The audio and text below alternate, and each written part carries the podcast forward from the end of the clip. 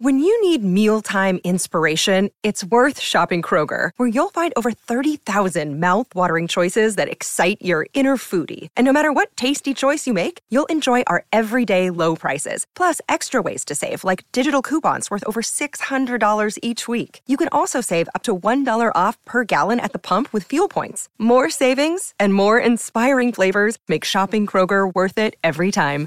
Kroger, fresh for everyone. Fuel restrictions apply. Io sono qui solo perché mi pagano, volevo dirlo. no, no, no, no, nessuno di questi ospiti prende un solo centesimo. Eh, no. Allora, eh, l'incontro, l'incontro, parla della divulgazione dell'economia, eh, si incentra anche sul libro di Elisa, ovviamente il libro di Elisa poi lo trovate eh, lì fuori nella zona libreria. Ehm, io lascerei direttamente la parola a voi ragazzi vai, vai. e buon divertimento. Fede, Parti, la registrazione è già partita? Perfetto. Ci siamo? E allora, buon divertimento a tutti quanti. Grazie, grazie. Vediamo se funzionano intanto tutti i One, two, three. Comunque, la prima volta che Umberto, che ho lavorato in televisione, era perché ho sostituito uno che era ubriaco. Quindi a volte uno sostituisce persone e succedono cose magnifiche. Sì, ma io ho un compito arduo perché insomma. Rick non lo sostituisce mai nessuno che è sempre ubriaco, però va così, va così. Questo era troppo ubriaco per andare in Rai, quindi Mamma mia, ragazzi. Bene, bene. Allora, abbiamo pensato di dare a questo intervento il titolo Asini economici, ma in realtà l'asino qui sono io. il mio arduo compito da, da moderatore è quello di eh, mettermi nei panni di chi di economia non sa niente del pubblico e di chiedere a voi che comunque nella vita di questo parlate, parlate del rapporto tra l'economia e la vita di tutti i giorni, cercate di portarlo eh, nelle, nelle case e nei telefoni, negli smartphone e adesso anche nelle librerie di ognuno di noi, eh, come si fa e cosa, eh, come possiamo capire l'economia insieme. Ora, Elisa è troppo, troppo, così garbata per fare la marchetta spietata del suo libro, quindi lo faccio io per lei. economia e unicorni, te lo date fuori da comprarlo, poi lei potrete assaltarla per gli autografi, mi immagino. E per In coda perché saranno tanti. Quindi. Assolutamente, vogliamo vendere migliaia di copie oggi. Eh, e quindi parto naturalmente da Elisa e ti chiedo come ti è venuta questa idea? Economia e Unicorni è un libro che parte da articoli di giornale e cerca di spiegare l'economia alle persone. Quindi la prima domanda che ti faccio è come sei arrivata a scrivere un libro di questo tipo e come mai credi che portare l'economia alle persone sia così importante? Intanto faccio un disclaimer che io amo gli asini, okay. quindi questo Perfetto. deve essere chiaro, quindi non insultiamo i nostri amici asini. No. Allora, perché credo che sia importante capire l'economia, ma più che l'economia con le nozioni, le parole, eccetera, sarebbe importante capire dei meccanismi che stanno dietro alle scelte che poi i nostri politici o decision maker, insomma chi fa scelte di politica pubblica mette in campo. E, e parto da un esempio banalissimo, allora, magari qualcuno di voi li conoscerà, ma eh, chi non li conosce invito a cercare la parola correlazioni spurie. Le correlazioni spurie sono una serie di grafici che mettono in relazione due eventi che eh, apparentemente non c'entrano nulla l'uno con l'altro, ma che per qualche motivo sono eh, collegati da una curva. A volte questi due eventi sono collegati da un nesso causale, cioè c'è un motivo per cui eh, due eventi si verificano o non si verificano, altre volte non c'entra assolutamente nulla. Quindi quando noi sentiamo, quando abbiamo sentito parlare, non so, quante persone si vaccinano e quante si ammalano, lì ci sono nessi causali. A volte ci sono invece dei, dei nessi che non esistono e le, le correlazioni spurie sono molto divertenti perché mostrano due dinamiche completamente eh, separate che però sono legate da una stessa curva. Banalmente, ogni volta che Jim Carrey fa un film muore una persona in piscina negli Stati Uniti. Se Jim Carrey fa tre film muoiono tre persone, nel... sono morte tre persone quando Jim Carrey ha fatto tre film in quell'anno nelle piscine ovviamente non c'è una vera co- cioè, c'è una correlazione ma non c'è un nesso causale, cioè non c'è che un motivo. Sappiamo. Non lo sappiamo in realtà, Potrebbero essere film dove queste persone muoiono in piscina, questo non ci abbiamo mai pensato. E, e questa dinamica l'hanno portata in auge i pastafariani, religione satirica, che ehm, ha messo per prima in correlazione il surriscaldamento globale e la decrescita di pirati nel mondo cresce il surriscaldamento globale, diminuiscono i pirati, ah, curva. Allora, questa cosa può sembrare ridicola, però vi assicuro che tantissime decisioni pubbliche vengono prese sulla base di correlazioni che non hanno un nesso di logica. Cioè, eh, vediamo due fenomeni, ci sembra che siano collegati perché magari temporalmente sono collegati, magari c'è un nesso temporale, cioè è successa prima una cosa e poi l'altra, ma non c'è un nesso di causa, cioè non c'è un motivo per cui una dinamica influenza l'altra. E, e questo accade in continuazione. E nell'economia è forse diciamo, la dinamica più presente, perché quando un decisore pubblico deve prendere una, una, decisione in economia dice ma facciamo questa cosa perché poi succede quest'altra cosa. Ovviamente nell'economia ci sono le persone, le persone sono agenti razionali fino a un certo punto, però tipicamente mossi da incentivi, che sono incentivo di guadagno, di sicurezza, di libertà, ci possono essere mille incentivi, però sono sempre persone. E quindi c'è sempre questo elemento un po' di incertezza della, di come si comporteranno le persone, le aziende, eccetera. Però c'è anche una, un pattern, cioè è stato dimostrato negli anni che alcune scelte pubbliche o alcune scelte politiche influenzano determinati comportamenti o disincentivano o incentivano comportamenti. E quindi visto che l'economia veramente riguarda ogni nostra giornata, perché eh, dalla decisione del sindaco alla decisione del deputato, del presidente del consiglio, noi siamo sottoposti a queste stesse decisioni, allora è importante raccontarlo. Chiudo qua. Ehm, diciamo qual è stato poi l'obiettivo del libro? Prendere dei titoli di giornale, quindi Rialzo dei tassi, eh, si cerca di contrastare l'inflazione. Eh? Cioè, cosa vuol dire? Nel senso, se una persona non ha studiato economia, un, un, titolo del genere non lo può capire, è inutile, non lo può capire, perché è troppo sintetico, dà per scontate una serie di elementi che, eh, che sono giganteschi, ma che veramente in 10 minuti, 5 minuti uno può capire. Una persona di media, bassa capacità cognitiva può assolutamente apprendere, non c'è bisogno di, di grandi studi. Eh, quindi io ho preso appunto dei titoli che trovavo molto autoreferenziali sui giornali e ho cercato di spiegare eh, che, cosa, che, cosa, volessero dire che, e quali sono le conseguenze, perché tante volte il titolo ti dice appunto è successa questa cosa oppure è stata decisa questa cosa ed è successa quest'altra cosa, ma qual è il nesso? Cioè qual è la, eh, diciamo la, la connessione? E in realtà questo nasce da una mia esperienza personale abbastanza triste, nel senso che io da bambina ho avuto una malattia reumatica molto grave e sono stata a letto mesi, ma mesi. Non avevo tv, non avevo videogame, non avevo niente e eh, mio padre ogni sera portava a casa il sole 24 ore che gli regalavano in ufficio e, e la rassegna stampa dell'azienda e l'appoggiava lì e io, non, vi giuro, non avevo niente da fare, quindi leggevo, leggevo, non capivo niente, continuavo a leggere, leggevo i, i, libretti del, dei farmaci, qualunque cosa. Alla fine, a furia di leggere titoli di giornale e articoli, probabilmente avevo già innato una, una, un interesse per, per, questi temi, mi sono sempre piaciute le aziende, le pubblicità, cioè cose che riguardavano la società, non mi piacevano altre cose. E, e quindi ho detto ma se, se, sono riuscita io a nove anni a capire determinati temi a furia di leggerli, veramente può, può, riuscire chiunque ed è importante perché più c'è informazione, più siamo consapevoli nelle nostre scelte di vita e scelte politiche. Possiamo scegliere il nostro lavoro, possiamo scegliere un voto più consapevole e quindi si crea un'efficienza che io trovo importante. Fantastico, ho lasciato a Elisa la pars costruens, adesso volevo lasciare a Umberto quella destruens chiedendogli com'è lo stato della comunicazione dell'economia nei media, nel mondo politico, nel dibattito, cioè come la vede una persona che l'economia la studia, la conosce e la frequenta tutti i giorni eh, rispetto a quello che viene comunicato, quello che arriva alle persone? And I will show you something different from either your shadow at morning striding behind you or your shadow at evening rising to meet you. I will show you fear in a handful of dust.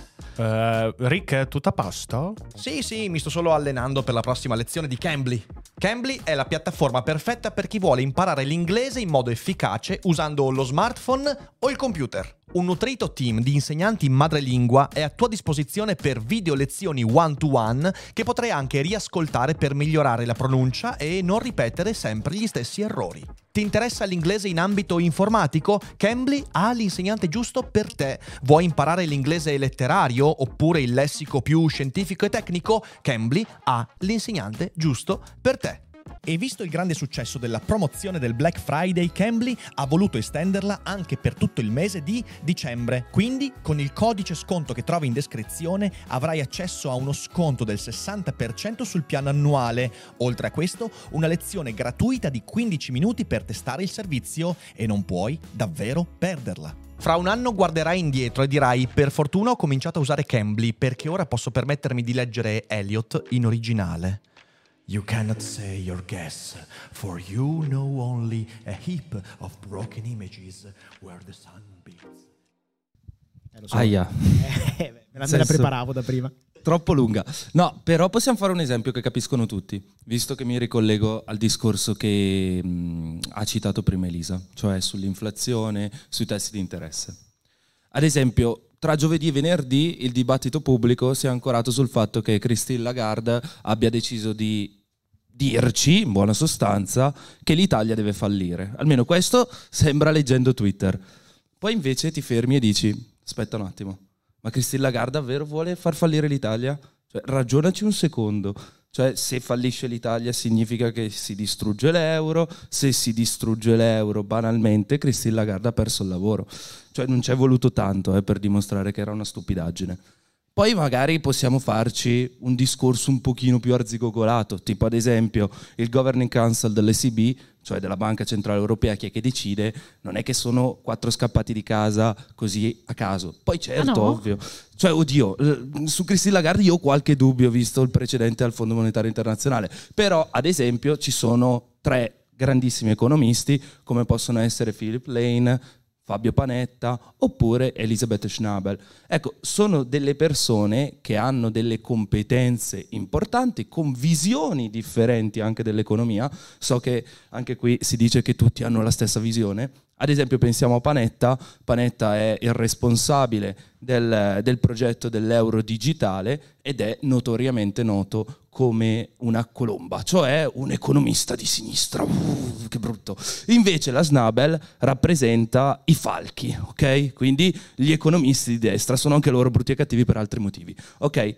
Invece il dibattito pubblico si ancora sul fatto che Christine Lagarde sia quella che decide da sola. Poi, spoiler, decidono anche le banche centrali nazionali. Quindi, ad esempio, Ignazio Visco, presidente della Banca Centrale Italiana, quindi della vecchia Banca Centrale Europea, potremmo dirci, giusto per intenderci. Ecco, lui partecipa appunto alle sedute dell'ECB insieme a tutti gli altri governatori delle varie banche centrali che fa parte dell'Eurogruppo e già qua è molto più complicato perché ci sono praticamente molti più player, molti più giocatori nel gioco e quindi non è facile scriverlo. Cioè, tu immaginati un titolo con tutti i nomi dei banchieri centrali, tutti i nomi dei capi economisti della Banca Centrale Europea, poi c'è Christine Lagarde che hanno deciso di alzare i tassi. Per far che cosa? Per distruggere l'Italia e farla fallire. Cioè, ti sembra possibile? Cioè, Purtroppo sì, mi sembra molto possibile, molto attuale. No, in verità è che banalmente ci sono paesi, penso ad esempio Estonia, Lettonia Lituania, che stanno subendo una fortissima inflazione. Come dice una persona molto più intelligente di me che va in onda sabato mattina alle 9, fastidio, giusto per intenderci, che vedono un'inflazione non solo con doppia cifra come la vediamo noi, no? ma vedono un'inflazione che davanti c'è un numeretto che dice 2 e poi ci sono altri numeri. E quindi la cosa è abbastanza preoccupante perché se hai un'inflazione al 20% vuol dire banalmente che ogni anno perdi un potere d'acquisto del 20%, cioè banalmente cosa significa? Significa che se una persona guadagna 1000 euro, ogni anno perde 200 euro. Wow, eh? Vi ho traumatizzati. Però ecco, questa è l'economia. Se si spiegasse un pochino così, anche facendo quattro battute, ridendoci sopra, secondo me molta della retorica verrebbe meno. Su questo, questo è molto interessante, l'idea che anche raccontare l'economia magari in maniera un po' più ironica, magari partendo da dei, dei dati concreti come un titolo di giornale, sia eh, un modo più, più efficace piuttosto che sparare paroloni. Ma io nella vita mi occupo di studio no? e mi occupo del fatto che eh, imparare nuove cose non sia spesso banale. Quindi chiedo a entrambi come si studia l'economia e soprattutto la persona comune che non ha la possibilità, il tempo o eh, dire, le risorse per studiare in un percorso strutturato di economia, può arrivare a comprendere e a padroneggiare dei concetti importanti per la propria vita oppure è costretta ad affidarsi sempre e comunque all'intermediazione di qualcuno che parli per lei? Cioè, io per esempio che ho una formazione completamente diversa, sono un linguista, se volessi impadronirmi dei termini necessari a comprendere, almeno come dire, in maniera superficiale la mia contemporaneità economica. Sarei in grado di farlo oppure avrò sempre bisogno di qualcuno che me la racconti? Secondo me chiunque può eh, comprendere i concetti base dell'economia, non, non c'è nessuna difficoltà, eh, non si tratta di, di, concetti complessi, però sono concetti ehm, che richiedono una profondità. Eh, visto che tutto quello che accade in economia influenza più soggetti, quindi non è, non so, una pietra che cade, sto semplificando, pietra cade, tocca il pavimento. Economia qualunque scelta veramente di decis- qualunque decisione pubblica può comportare una serie di conseguenze che tocca tantissimi attori, quindi non bisogna fermarsi all'apparenza. Io darei diciamo due consigli. Il primo è quando noi leggiamo un contenuto sui social, ehm, per esempio le statistiche che sono sempre interessanti, vanno sempre forte, eh, sembrerà banale, ma vedere se quella statistica è... Ehm, identificata in maniera proporzionale in valore assoluto. Cosa vuol dire? Se noi leggiamo un grafico che dice eh, l'India è il maggior produttore di CO2 al mondo, non so, invento, eh, ok, in relazione alla popolazione quanto è questa CO2? Uguale per il PIL, il prodotto interno lungo, eh, lordo, uguale per la ricchezza, uguale per la povertà, cioè qualunque dato normalmente, almeno che non siano eh, diciamo altri contesti, in un contesto economico andrebbe per capirlo, andrebbe diciamo, rapportato alla, al, al dato d'insieme. E questa è una cosa super banale, ma il 90% dei contenuti che trovate su Instagram, anche da media molto noti, non fa questa distinzione. Quindi trovi delle, delle statistiche assurde dove ah, eh, la città con più alberi, ma chi se ne frega? Cioè, in relazione a quanti metri quadri, in relazione a quante persone, ma chi se ne frega? Cioè, scrivete il dato che abbia una relazione con la realtà, perché sennò è ovvio che è facilissimo. Comunque, spoiler alert, per esempio, nell'ambito dell'inquinamento, l'Arabia Saudita è molto peggio di altri paesi come la Cina, eccetera. Ma perché? Perché in relazione alla popolazione hanno altri tipi di strutture. Però anche lì no, non bisogna fermarsi al, alla superficialità, quindi andare... Ehm, diciamo oltre, quindi guardare esattamente se questi dati sono in proporzione o non sono in proporzione.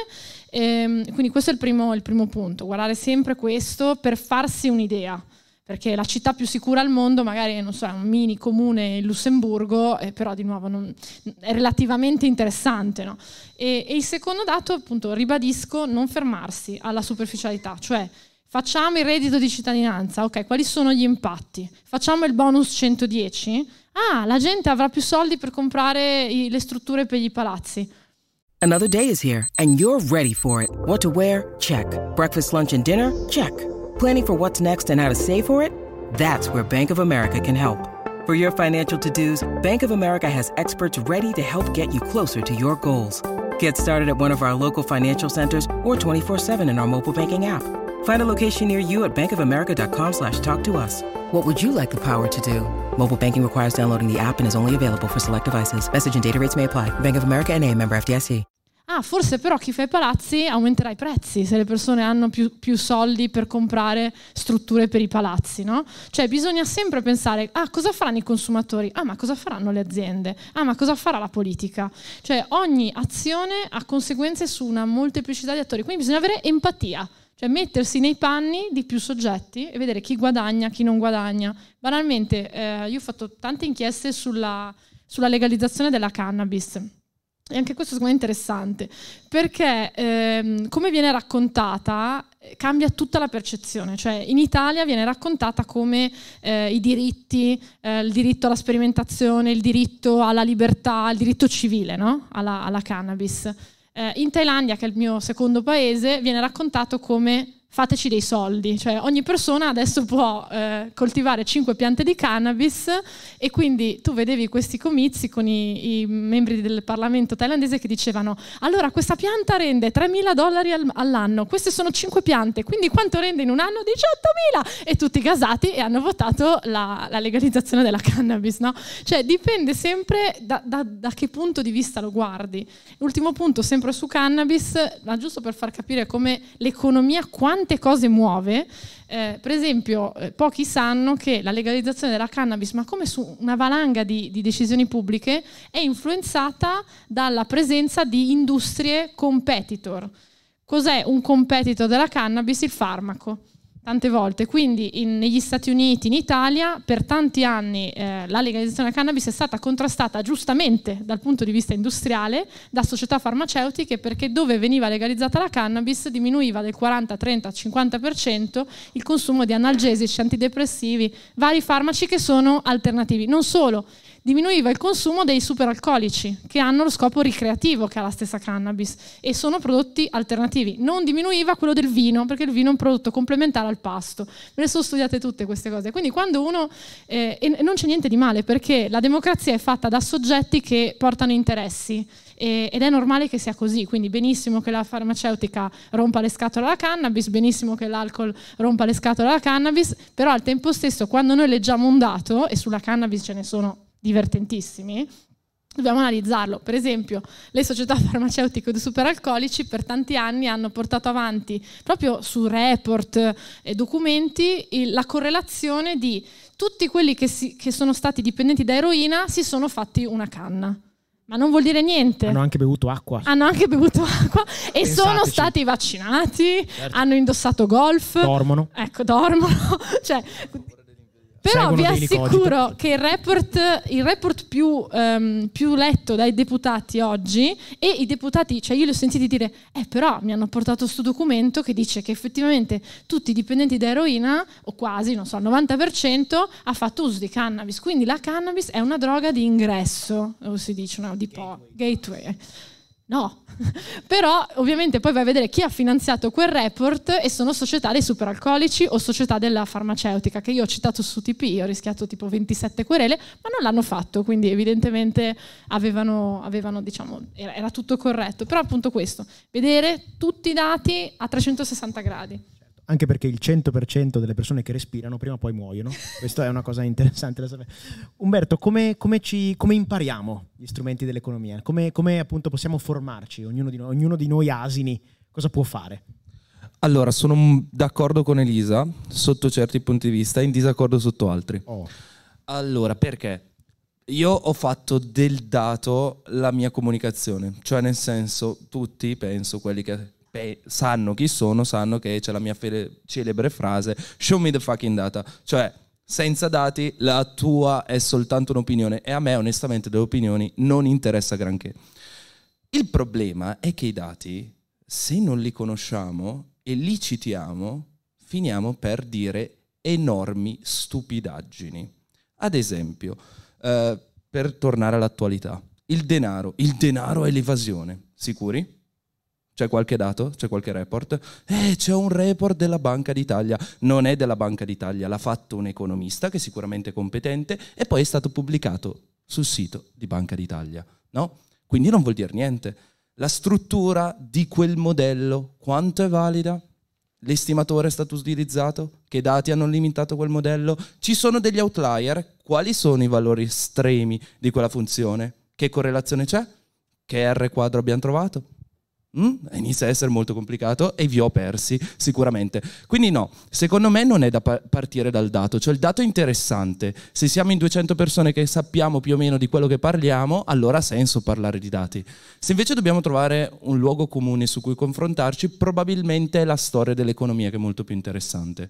Cioè, ad esempio, ripercorrere il percorso che ha fatto l'Italia per diventare quella che è oggi banalmente a partire dal 1200, 1300 e via discorrendo. Così, ancora, per dare qualche consiglio, ad esempio, ci sono molte puntate del podcast di Barbero che parlano della pandemia, degli effetti della pandemia, oppure di come è arrivata, eh, ad esempio, la rivoluzione francese. Sono fatte molto bene, ve le consiglio. E queste possono spiegarvi, ad esempio, come si crea crescita, e banalmente cos'è una corsa agli sportelli. Se io invece vi mettessi qua davanti, non lo so, il modello eh, degli ultimi premi Nobel che hanno appunto affrontato il tema degli sportelli, vi posso garantire che vi perderei tutti. E invece quella discussione su come si è arrivati appunto alla rivoluzione francese è molto intrigante, molto interessante, è molto più bella e vi portate a casa un concetto.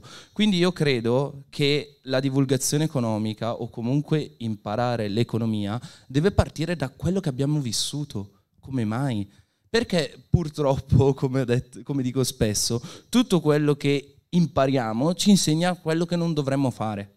Okay? Ed è già un grosso vantaggio. So che non è una bernoulliana, però vabbè, questa è un'altra chicca perché studia un pochino statistica. Però il punto importantissimo da cogliere, secondo me, è che l'economia, essendo che è una scienza umana, che nasce come umana, e poi soltanto nell'ultimo secolo ha iniziato a approcciarsi con metodi statistici, ecco, deve essere imparata partendo dalle basi. E le basi è storia economica, senza poi fottersi il cervello, perdonatemi il francesismo, con la storia del pensiero economico che spesso e volentieri viene riportata ancora qua nel dibattito pubblico come una lotta fra posizioni diverse, quando in verità tante volte si costruiscono posizioni che magari sono diverse, ma sulle basi di chi è che aveva costruito prima. E quindi c'è molto in comune tra le varie ideologie economiche. Invece purtroppo spesso volte sembra quasi che abbiano due visioni completamente diverse, poi alla fine utilizzano modelli molto simili e strumenti molto simili. Poi, e poi c'è, c'è, il fatto che appunto gli asini economici usano questi termini, queste definizioni di, per i pensieri economici per darsi addosso fondamentalmente una, una, scusa in più per dividere ancora di più le persone. No? Questo è una cosa... Sì, questo sì. Ad esempio, beh, l'utilizzo di paroloni per nascondere in verità una cosa che si può spiegare in 4 secondi e mezzo. Certe volte sì è necessario l'utilizzo di paroloni. Tipo ad esempio pensate alla curva di Phillips, è qualcosa di astratto, la gente va fuori quando pensa alla curva di Phillips. In verità è la relazione che c'è tra l'inflazione. Esatto, esatto. Tu la usi... Non è il tuo momento, Rick. Sono, sono io il capo qui. Eh.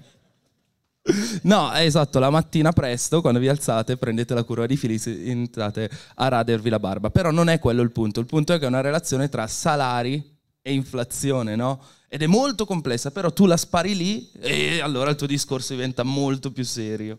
Bello sparare a caso. Sentite, è tutto molto bello e così, ma... Sta arrivando un ma, eh, Sì, ma... Le cripto. Allora, cioè, cioè io... No, allora, Rick allora. Duffer ha fatto un token, no? Si può acquistare. Ah, allora, allora, dunque, per caso qualcuno ha dei soldi su Binance? no, allora il punto Io ce li ho ancora. Ecco, perfetto. Eh, Perché dare un'occhiata a CNBC. Se noi dobbiamo parlare di asini economici, io devo dire che sento un gran ragliare negli ultimi anni e ancora di più negli ultimi mesi dal mondo cripto. No? Prima il raglio, non so neanche se sia corretto eh, in italiano, veniva da quelli che dicevano devi investire in cripto, le cripto sono il futuro, prendi tutto il tuo patrimonio e mettilo in FTX, che è un'ottima idea. Eh, tutte queste cose qui. Negli ultimi mesi c'è il ragliare positivo di chi dice ok, io sono stato eh, sulla riva del fiume e adesso sta passando il cadavere. Eh, e poi c'è anche il ragliare di chi dice ma no, è successo un, un piccolo incidente, ma in realtà continuiamo, hodl, manteniamo le nostre posizioni cosa sta succedendo nel mondo cripto, lo chiedo a voi, ma soprattutto dal punto di vista di chi studia l'economia, quella, uso un termine che farà incazzare, quella vera. come, come, si, come si vede il mondo delle criptovalute e di tutto il resto? Qualunque oggetto a cui diamo un valore è in economia comprese le cripto. Quindi eh, c'è gente che compra una sciarpa a 500 euro, a 5 euro e quello è un prodotto più o meno legittimo di una criptovaluta come Bitcoin a cui oggi diamo 23.000, adesso non lo so, non guardo più per mia psicologia.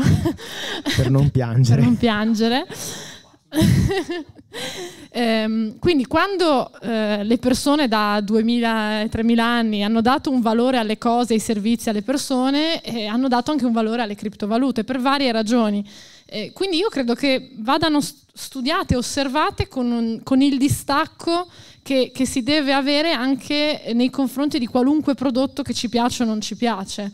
Eh, quindi io personalmente non sono un amante della moda, non capisco, però dico, vabbè, se c'è gente che compra appunto una maglietta eh, con scritto un, un brand con degli orsetti a 500 euro, Boh, ok, va bene, ci sta, bravi voi che l'avete venduto.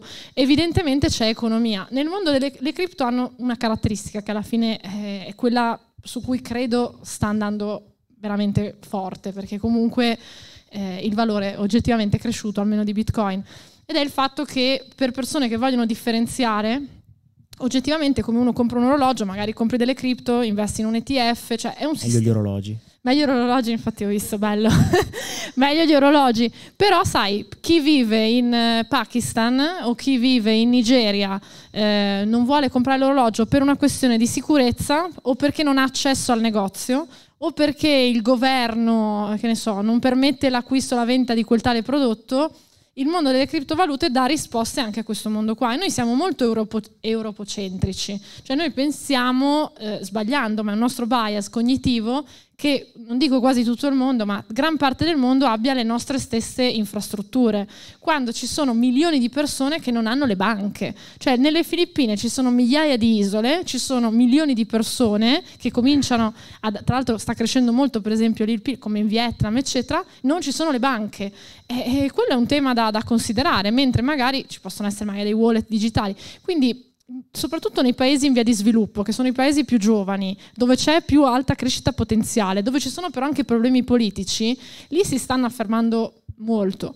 Eh, detto questo, come, come, sono successi i crack nelle banche, succederanno i crack nelle, nelle cripto, eh, se sarà una bolla lo sapremo, lo scopriremo vivendo, però serve secondo me un distacco di, scientifico, cioè di analisi, vedere co- come si comportano le persone, perché le persone sono agenti economici, e, e senza cadere nella, nella, trappola di alcune persone purtroppo ci sono cadute, di per esempio, ma questo vale su qualunque tipo di investimento, not a financial advice, investire tutto su una criptovaluta, tutto sulle criptovalute. È una follia, è come, non so, abbiamo 100 milioni di euro, ce li abbiamo? Assolutamente. Okay. Tu prendi 100 milioni di euro di orologi, probabilmente. Io prendo sì. 100 milioni di immobili perché adoro le case. E, e, non so, e Umberto prende 100 milioni di mm, diamanti. Okay. Di panciotti. ok è sbagliato, cioè abbiamo sbagliato tutti e tre statisticamente, ce la, ce la, stiamo rischiando troppo, cioè il rischio è oggettivamente... Però anche queste sono cose che andrebbero un pochino spiegate magari a scuola, cioè i mutui, la diversificazione degli investimenti, perché tutti facciamo scelte economiche, da, da scegliere un lavoro, banalmente a volte un lavoro a tempo indeterminato, ah, sono sicuro, no, non è vero, dipende, hai solo quello. A volte in alcuni casi, io che, so, io che ho avuto lavoro a tempo indeterminato, partita IVA, un po' di tutto, cioè a volte mi sono trovata più sicura ad avere tante collaborazioni perché diversificavo che averne una sola, dipende. Quindi insomma vanno aperti gli occhi e considerato tutto in modo molto laico. Merto, la, la fede nelle cripto vacilla? La fede nelle cripto non l'ho mai avuta fortunatamente, nel senso che non ho fede in qualsiasi strumento finanziario a prescindere. No, qua il tema è sempre abbastanza complesso anche qui, però si può semplificare. Ovviamente dovrò tagliare un botto, però cerco di spiegarlo brevemente. Cioè, ci sono degli strumenti che noi abbiamo a disposizione eh, finanziari e ce ne sono di più, diciamo, rischiosi e ce ne sono di meno rischiosi. Esistono strumenti più rischiosi delle cripto? A mio avviso sì, tipo ad esempio le opzioni binarie, sono una cosa terribilissima per chi le conosce, però esistono degli strumenti estremamente rischiosi, no? Ma come valutiamo il rischio? Cioè il concetto di rischio come si cerca di valutare? È molto complicato cercare di valutare, dare un numeretto al concetto di rischio. Vacanze in Sicilia o in Sardegna. Con i traghetti GNV viaggi in relax, porti tutto quello che vuoi e ottieni super vantaggi. Col nuovo programma Fedeltà MyGNV accumuli punti viaggiando, ricevi un cashback del 20% e tanti sconti a bordo. Non c'è modo più conveniente per andare in vacanza. Scopri i dettagli su gnv.it. Possiamo provarci però nel utilizzare il gergo comune. Cioè quando è una cosa è rischiosa, quando è incerta quindi quando è incerta, quando il suo risultato atteso non lo posso facilmente prevedere. Cioè oggi io faccio una speculazione, cioè proietto sul futuro le mie opinioni a proposito di una cosa. Cioè ad esempio se prendo questa, mm, cos'è, un tappetto di gomma, non lo so, di plastica, e faccio così, casca. No, questa cosa era certa prima che appunto decidessimo di lasciarlo cadere. Ora lo tiro su perché non sono in civile. Ora, benissimo. Cosa succede con, ad esempio, la moneta? La moneta che abbiamo nel nostro portafoglio, nel nostro conto corrente, eccetera, eccetera, genericamente non casca. Quindi genericamente domani se ci alziamo siamo molto contenti che quel pane costi ancora un euro al chilo, due euro al chilo, quello che è. Non compro pane, perdonatemi, quindi non so quanto costa. Però la pasta costa, non so, 80-90 centesimi al chilo. Ok? Quindi il giorno dopo sono sicuro che avrà ancora quel valore, il giorno dopo ancora sono sicuro che avrà ancora quel valore. Ora, ci sono mica dei tanto. movimenti. Cioè, mica dipende, tanto. dipende, Perché c'è Stefano. l'inflazione che... Sì, sì, sì, sì. Mentre Arrivo. i bitcoin sono deflattivi, però. vabbè. Dipende. Allora dipende. Senti le Eh, che si... No, no, no, ci arrivo. Il Bello. punto è che giustamente ci sono i movimenti dettati da inflazione, da deflazione e quant'altro, quindi il valore della moneta può cambiare. Allora lì giustamente c'è chi è che dice ah il bitcoin è cresciuto tantissimo nel tempo, la moneta invece ha perso valore, no? Se vi ricordate l'euro un tempo valeva 1,40 sul dollaro, ora più o meno stanno a pareggio, ok? O cos'è che è successo quindi? Quindi l'euro ha perso il suo potere d'acquisto?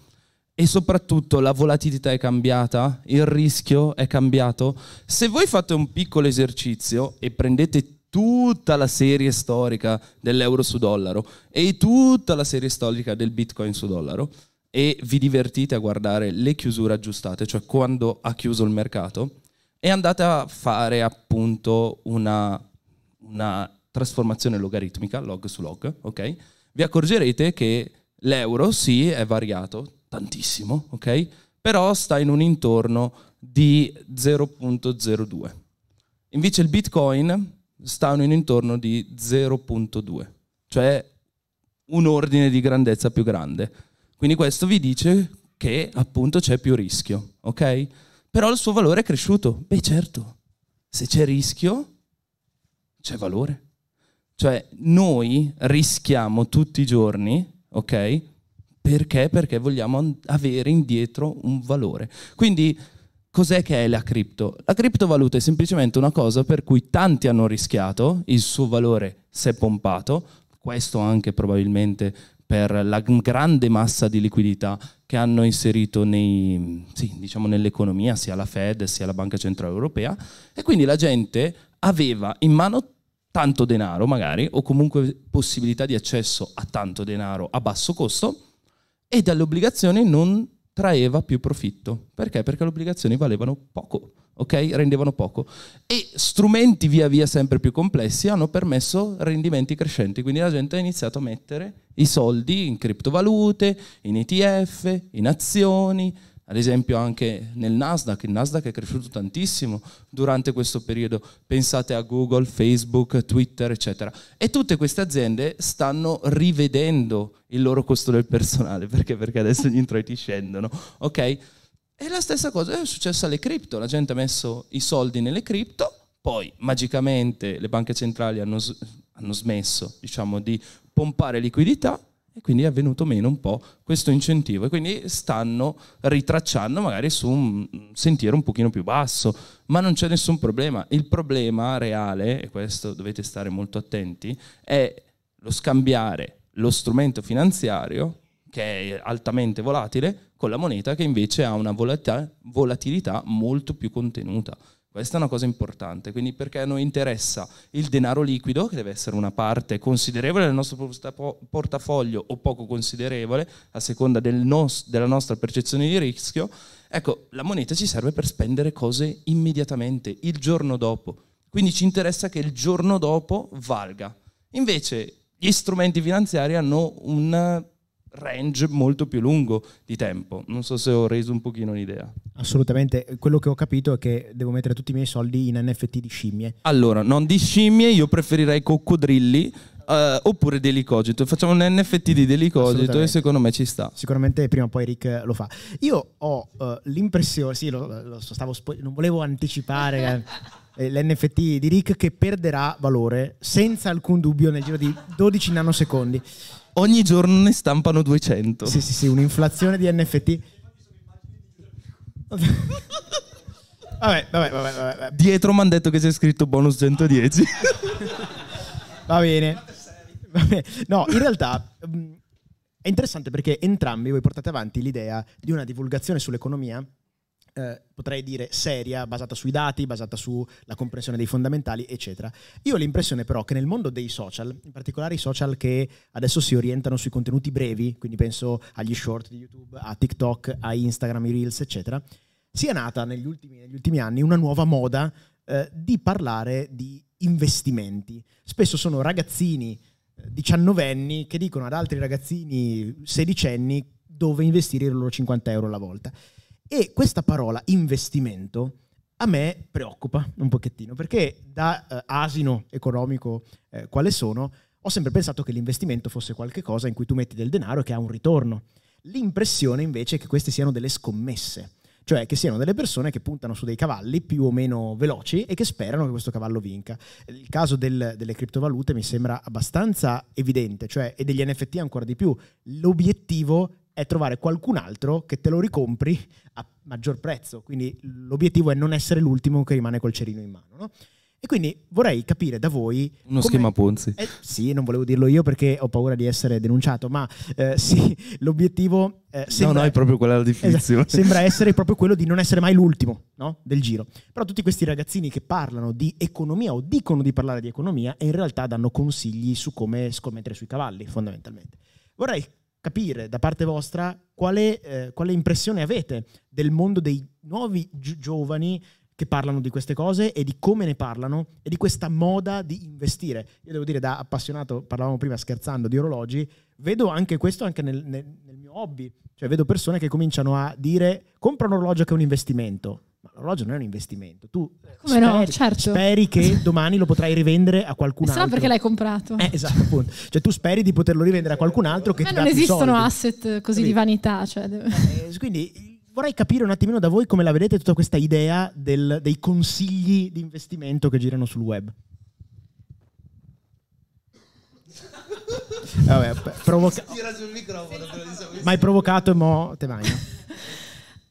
Allora, se una persona ascolta un consiglio eh, che è appunto per dimagrire fai la tale cosa, per guadagnare fai l'altra tale cosa, per rimorchiare fai Ah, sì, l'altra bellissimo. cosa, perché ci sono anche i coach, eccetera. Lo sappiamo bene, io e Rick. Io che- credo che siamo. ne- Siete iscritti, eccetera. Assolutamente, Rick Ok, sì. Patreon. E io credo che siamo nell'ambito della libertà di espressione e nella libertà di essere asini, nel senso che non- anche lì io ho un approccio laico, cioè ci sono persone che campano con questo, ci sono persone che muoiono di questo. Allora, finché non siamo nella circonvenzione di incapace, eh, io non credo che ci sia niente di male, ovvero c'è stato un periodo in cui si parlava tanto di investimenti ed erano soprattutto scam, cioè sia criptovalute sia eh, NFT. Eh, però non è tanto diverso dall'arte contemporanea. Cioè, faccio- cioè, veramente ne- nell'ambito del dare valore a un oggetto o dare valore a un prodotto o dare valore a qualunque cosa, l'uomo è, l'uomo è sempre stato poco razionale. Cioè, tante volte un elemento di scarsità, un elemento di bellezza, un elemento di notorietà ha condizionato il valore di oggetti, di strumenti, di qualunque cosa. Quindi non c'è nessuna, per me, differenza tra un artista che viene pompato, che fa opere orrende, ma che iniziano a valere 1000, 2000, 10.000, 100.000, perché eh, questo va sui giornali, perché, che ne so, ha uno stile di vita provocatorio, invento, perché il museo X viene corrotto per pro- presentare le opere. Spoiler alert, storia vera, ho fatto l'assessore, ho visto queste robe nell'ambito delle politiche culturali. Eh, quindi non c'è tanta differenza tra quello e una criptovaluta che viene creata oggi e che noi venderemo questo pomeriggio no, a 2000 euro a token. Parla a te perché abbiamo l'accordo di dividere, Rick, che te lo dimentichi, esentas. Quindi non vedo differenza. Quello che invece ehm, insomma, va, va divulgato è di stare attenti in generale, cioè di avere sempre una- uno spirito critico verso tutto quello che sembra troppo facile. Cioè, in inglese si dice when it's too good to be true, then it's probably because it's not. Cioè, se qualcosa è troppo bello per essere vero è perché probabilmente non è vero. Non è sempre vero anche questo, però è così. Adesso però i ragazzini stanno- si stanno spostando dal spiegare gli investimenti a spiegare come hanno guadagnato con altri sistemi che io lo trovo anche, tra virgolette, più lecito. Quindi se si parla di guadagni, io credo che ci sia sempre una buona notizia, cioè di- di- di- l'idea di investire, eccetera. Certo è che siamo passati da Vanna Marchi che vendeva il sale o quelli che vendono gli oroscopi a quelli che eh, oggi ti vendono appunto l'investimento facile. Bisogna sempre avere un minimo di, di capacità di discernere quali sono boiate e, e quali no. Quindi libertà da questo punto di vista. Scusa, scusa, ma come fai a permetterti questa macchina? Il classico Eh, format. Ma quelli sono pagati, tra l'altro. Guarda, c'era un creator che una volta ha fatto questa battuta, ma non risponderò come lui perché potrei essere querelabile. Però, eh, o comunque potrei creare un po' di flame inutile. Detto questo, eh, avete mai visto un corso di Bezos per caso online disponibile? No? Nessuno? Di Musk per caso? No, neanche. Di Marchionne? No. Mm. Proviamo con un nome un pochino più semplice. Ferrero? No, no, no. Ecco, ma potrei aver finito qua il discorso. Dici, quelli che... che... sanno davvero cosa fanno non, Ok, non fanno io ho tirato fuori cinque nomi, ecco, nel senso potremmo tirarne fuori un altro. C'è un imprenditore famoso di schio, Rick Duffer, che fa i, i corsi per diventare eh, milionari. Ecco, eh, non lo so. Eh. Io lo comprerei quel corso. Io lo comprerei, ecco, io non l'ho visto, però lo comprerei. A parte no, beh, possiamo dire che un investimento importante è su di noi, cioè partecipare a, per esempio, un evento come questo, leggere libri. No, è vero, da- io veramente la penso così. Cioè, la, la, la, cultura che noi ci creiamo è un investimento in cui io credo tantissimo, cioè leggere un, un, quel libro o invece un altro, cioè è veramente lo strumento che ci permette di fare potenzialmente delle scelte intelligenti o delle scelte che in quel momento hanno senso. Quindi eh, quello è veramente un investimento, se, se si fa bene, che rende tanto soprattutto in epoca di intelligenza artificiale dove vabbè noi l'anno prossimo non ci saremo ci saranno dei no chatbot. no no non credete a questa cosa bot. no l'intelligenza artificiale è utile ma purtroppo ci vuole ancora un po' di tempo forse vediamo no è sempre la storia di Pinocchio no? dammi due soldi te li, li portiamo in questo campo magico e poi vedrai che salteranno fuori dei soldi dal nulla mm, cioè nel senso io alimenterei un pochino il dubbio ecco sì, diciamo che ricevere consigli finanziari su TikTok potrebbe non essere il massimo. Allora, Oltre che illegale. Dedichiamo qualche momento alle domande del pubblico, perché c'è sia del pubblico online che del pubblico on live, magari c'è qualcuno che ha qualche domanda. Siete d'accordo? Come Quindi no? ci dedichiamo per un po' alle domande. Allora, Fede, intanto, visto che abbiamo già raccolto qualche domanda online, partiamo da quelle, vengo io lì dietro così Nel frattempo, ne leggo, ne leggo uh, una. Se volete smettere di essere degli asini economici, seguite Elisa, seguite Umberto e fatti anche un applauso, là.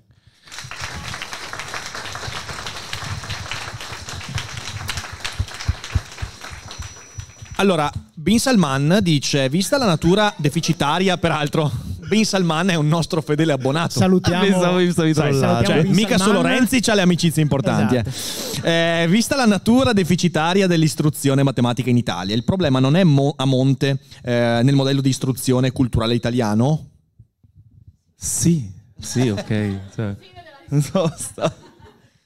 Scusa, grazie al Qaeda per l'abbonamento. No! No! Non lo so, però. Volevo fare una battuta cattiva su un amico di Bin Salman, però evito. Ok, no, perché vogliamo mantenere in piedi questo luogo. Ti prego, evitiamo. Ok, evitiamo.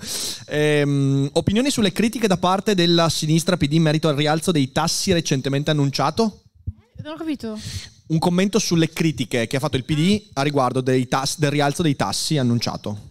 Io credo che tanta politica cerca sempre un nemico, no? un nemico invisibile, a volte l'immigrato, a volte la, i poteri forti, Soros, eccetera. E, ehm, sul, sul, tema dei tassi, che cosa hanno contato? Hanno detto: ok, se il denaro costa di più alle banche commerciali, allora i cittadini, gli imprenditori avranno più costi per chiedere mutui, per fare dei prestiti, perché si innesca questa catena. E allora non per... potremo fare più deficit per loro, era. Però si dimenticano un, un pezzettino che è, abbiamo un'inflazione che appunto in Lituania e in Estonia al 26%, in Italia siamo sul 12, 12 12,5 mi pare di ricordare, 12,9. Quindi diciamo, la caratteristica di alzare il costo del denaro di solito porta ad un raffreddamento dell'inflazione che in questo momento potrebbe essere utile.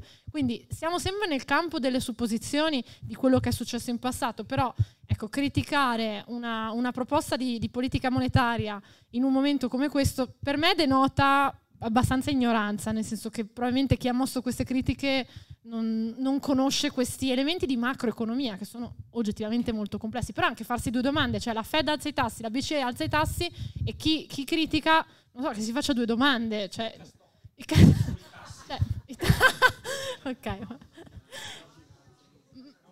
I'm Sandra, and I'm just the professional your small business was looking for. But you didn't hire me because you didn't use LinkedIn jobs. LinkedIn has professionals you can't find anywhere else, including those who aren't actively looking for a new job but might be open to the perfect role, like me.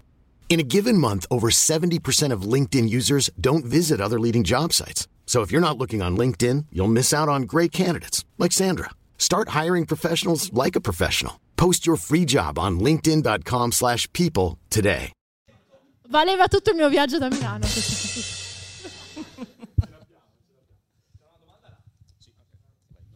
Eh, buongiorno, sono Leonardo e eh, io sono uno studente del liceo e quindi è una domanda che mi interessa anche un po' dal personale.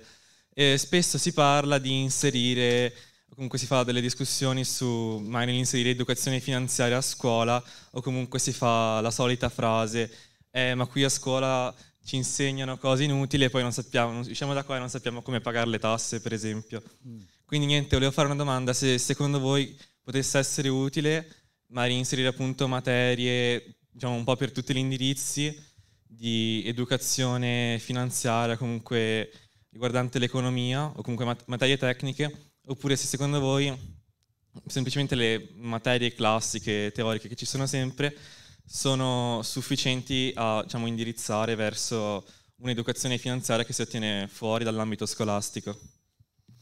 Allora, se mi facevi questa domanda due anni fa, probabilmente ti avrei detto di sì. Oggi sono molto più titubante, nel senso che eh, oggi come oggi ho avuto molto, diciamo, molta esperienza sui vari politici italiani, ok? E mi è parsa evidente la correlazione fra chi è che ha studiato scienze politiche, giurisprudenza o comunque tematiche pseudo-economiche, ok? Che hanno qualche esame di economia e mi è parso evidente che avessero studiato proprio un pezzo. Quindi, essendo che non è la materia centrale, danno questo esame un po' così. E poi quelle conoscenze refuse, diciamo, le tirano fuori quando arrivano in politica. Almeno questa è la mia impressione. Quindi portare questa cosa in un liceo non so quanto possa essere intelligente alla luce del fatto che già oggi materie al liceo come ad esempio biologia, chimica, fisica, matematica e quant'altro sono trattate molto spesso male. Cioè io fortunatamente ho avuto un liceo fantastico, quindi ho studiato abbastanza bene, però se guardo i test PISA o altre valutazioni mi rendo conto che l'insegnamento in Italia fa fa leggermente schifo. Quindi probabilmente è da cambiare proprio tutta, tutta la scuola. Cioè. Poi dopo si può parlare di inserire dentro, sono d'accordo con lei signora, poi dopo si può parlare di inserire dentro anche l'educazione finanziaria e quant'altro. Ma la mia paura è che moltissimi poi vanno a usare il modello ISLM, Keynes e basta, poverino Keynes, lasciatelo in pace cucciolo che ha, ha, detto un botto di cose, ve ne ricordate due, mi fa incazzare, però ecco, prendono due concettini e poi li portano nell'iperuranio e cercano di fare filosofia economica un po' così a caso. Non so se sei d'accordo. Io metterei la logica però, quella senza quella se, senza ma, dalla prima elementare, la logica perché cambia tutto. Cioè, banalmente ti permette di capire cose finanziarie, economiche, grazie. Sì, no, ma questo è un po' il discorso che faceva anche Riccardo un tempo sulla filosofia, no? Che la filosofia in Italia non viene spiegata, è più ripercorrere i filosofi e cosa hanno detto. Top.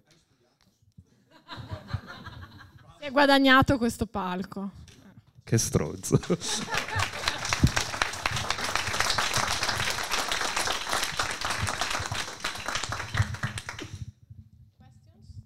Una.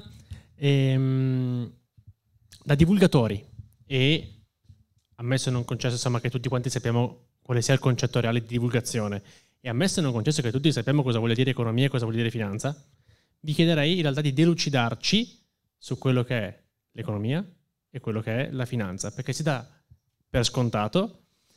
Sui giornali leggiamo tutti i giorni, ah, problema finanziario, problema economico, il Nasdaq va qua e la bolla di qua. Ok, ma partiamo dal significato delle parole che utilizziamo, sulla quale dopo si possono sviluppare dei concetti logici, interessanti, anche autonomamente. Io credo che su queste due parole ci sia un po' di confusione spesso. Economia Italia e non Finanza Italia. Ah, ok. No, vabbè, io ce, l'ho una di risposta, però toccherebbe Elisa.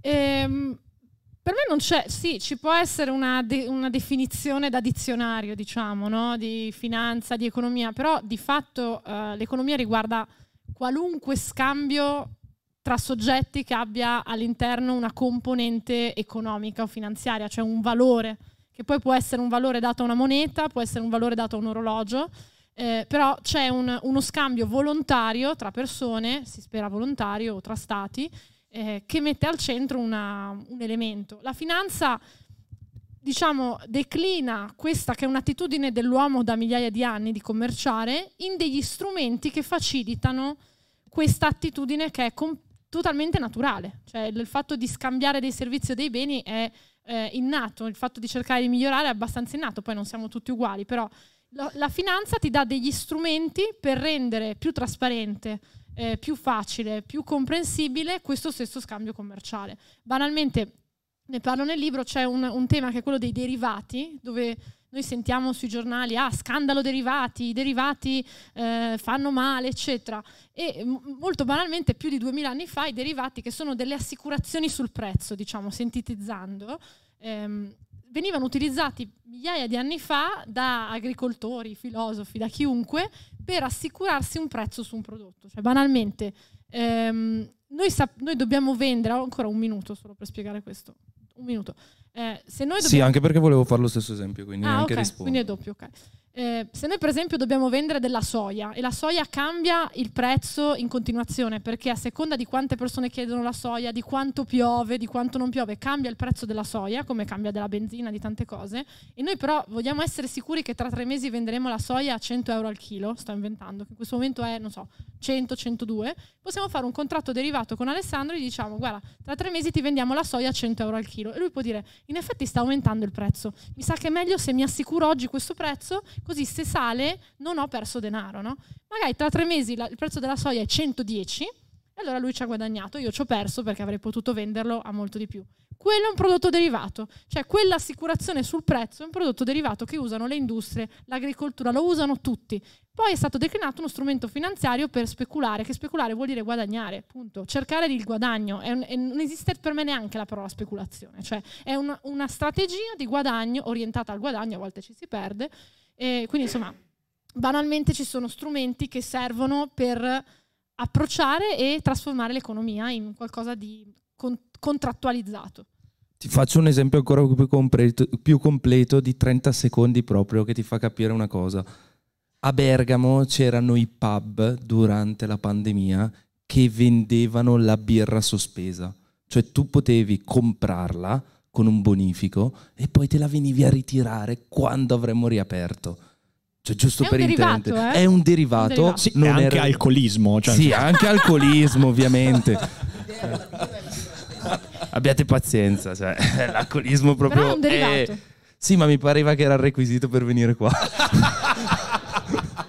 a presenziare, eh. a Allora, parlare. io chiedo un applauso ai relatori e al moderatore.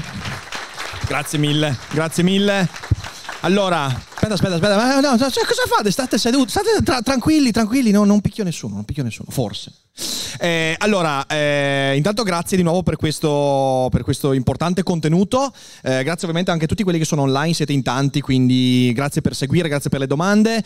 Eh, abbonatevi. E abbonatevi anche voi, cazzo, cioè non ho capito. Ma al netto di tutto questo, adesso facciamo una pausa di circa un 20 minuti, così potete farvi un caffè, c'è il bar, prendete una boccata d'aria, perché qui insomma l'aria è pregna di cultura e divulgazione. Ci prendiamo una boccata d'aria alle 5 e mezza. L'incontro con il sottoscritto e Lucrezia Ercoli parleremo di filosofia, però lo faremo in un modo che non vi romperà le balle. E quindi siateci, purtroppo Bruno Mastroianni è stato colpito dall'influenza australiana, questi australiani che ci rubano le nostre influenze a casa nostra, non ho capito. Ehm, però purtroppo Bruno non c'è. Cosa? Anche, è lì- è la chiamano l'australiana, cosa vuoi ti dica? Cioè, viene da Sydney, da, da Melbourne, non lo so, da Perth, che cacchio ne so. Eh, cioè, c'ha il suo accento strano, e vabbè, la chiamano australiana. E, mm, quindi ci vediamo alle 5 e mezza. Ovviamente adesso eh, sono qui i nostri ospiti per i libri, firma copie, c'è la sezione libreria, tranquilli. Un'ultima informazione, il bar sarà aperto anche poi per la cena, quindi potrete cenare se vi fermate anche per lo spettacolo poi. E per lo spettacolo, allora, lo spettacolo su di sopra con eh, io e ehm, Renato Minutolo, eh, con io. Ho detto con io e Renato Minutolo.